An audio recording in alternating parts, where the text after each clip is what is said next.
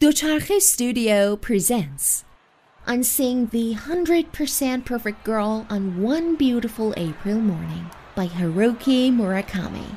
Narrated by Hamid Purdish.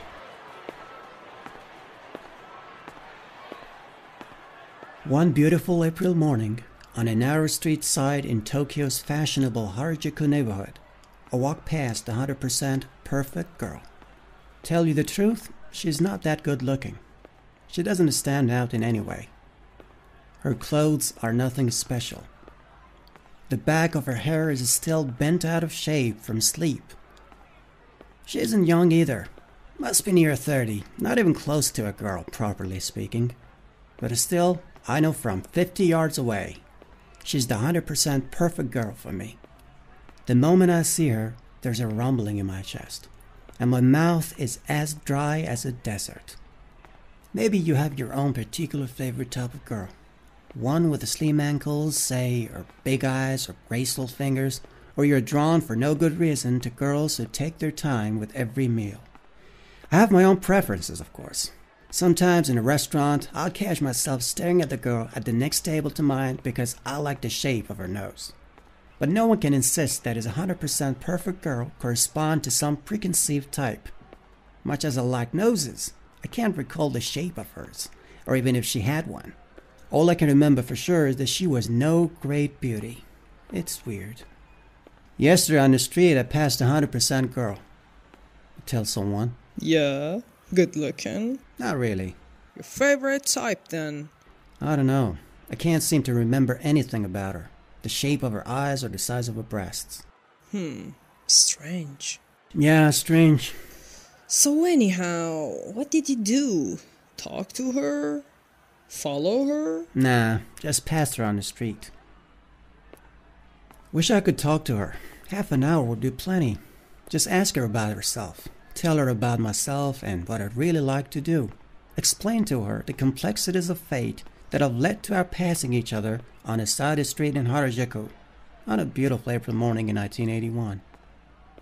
This was something sure to be crammed full of warm secrets, like an antique clock built when peace filled the world. After talking, we'd have lunch somewhere, maybe see a Woody Allen movie, stop by a hotel bar for cocktails. With any kind of luck, we might end up in bed. Now the distance between us has narrowed to 15 yards. I can I approach her. What should I say? Good morning, miss. Do you think I'd spare half an hour for a little conversation? Ridiculous. I'd sound like an insurance salesman. Pardon me, but would you happen to know if there's an all night cleaners in the neighborhood? No, this is just as ridiculous. I'm not carrying any laundry, for one thing. Who's going to buy a line like that? Maybe the simple truth would do. Good morning. You are the 100% perfect girl for me. No, she wouldn't believe it. Or if she did, she might not want to talk to me. Sorry, she could say. I might be the 100% perfect girl for you, but you're not the 100% boy for me. It could happen. And if I found myself in that situation, I'd probably go to pieces. I'd never recover from the shock. I'm 32, and that's what growing older is all about. We pass in front of a flower shop. A small, warm air mass touches my skin. The asphalt is damp and I catch the scent of roses. I can't bring myself to speak to her. She wears a white sweater, and in her right hand she holds a crisp white envelope lacking only a stamp. So, she's written somebody a letter. Maybe spent the whole night writing, to judge from the sleepy look in her eyes.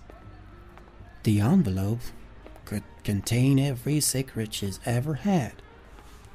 I take a few more strides and turn.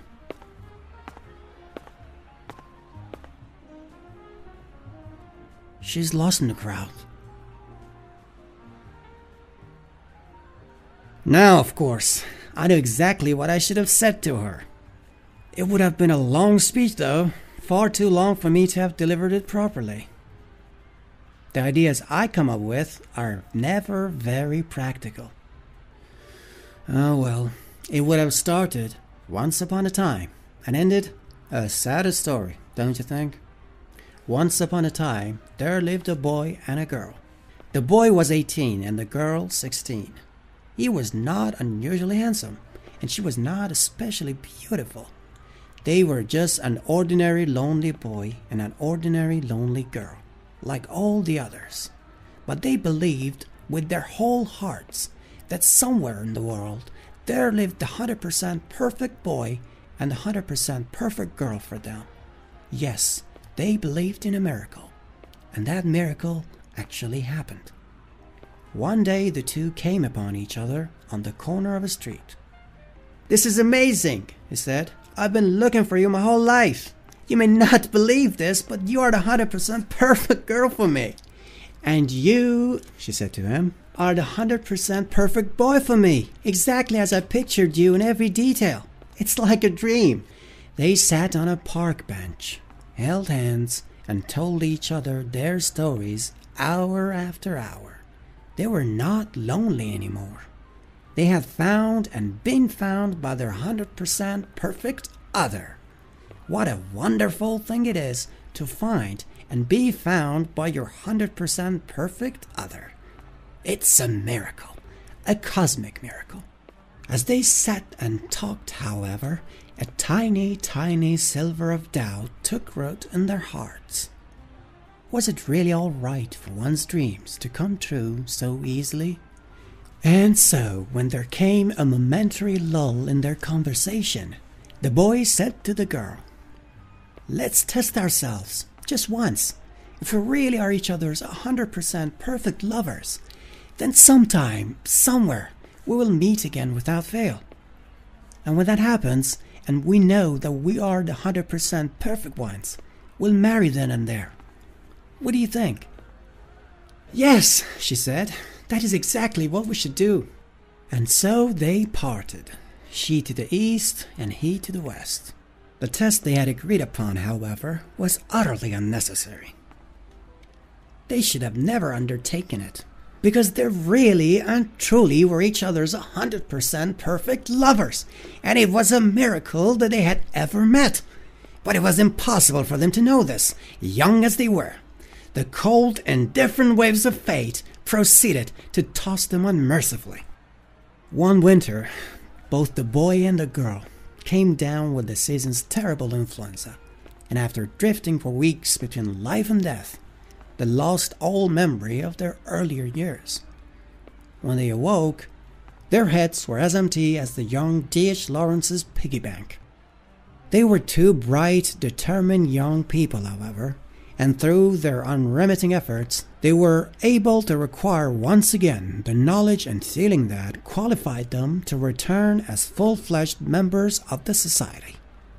Heaven be praised, they became truly upstanding citizens who knew how to transfer from one subway line to another, who were fully capable of sending a special delivery letter at the post office. Indeed, they even experienced love again, sometimes as much as 75% or even 85% love. Time passed with shocking swiftness, and soon the boy was 32, the girl 30. One beautiful April morning, in search of a cup of coffee to start the day, the boy was walking from west to east, while the girl, intending to send a special delivery letter, was walking from east to west. But along the same narrow street in the Harajuku neighborhood of Tokyo. They passed each other in the very center of the street. The faintest gleam of their lost memories glimmered for the briefest moment in their hearts. Each felt a rumbling in their chest. She is the 100% perfect girl for me. He's the 100% perfect boy for me. But the glow of their memories was far too weak, and their thoughts no longer had the clarity of 14 years earlier. Without a word, they pass each other, disappearing into the crowd forever. A sad story, don't you think? Yes, that's it. That is what I should have said to her.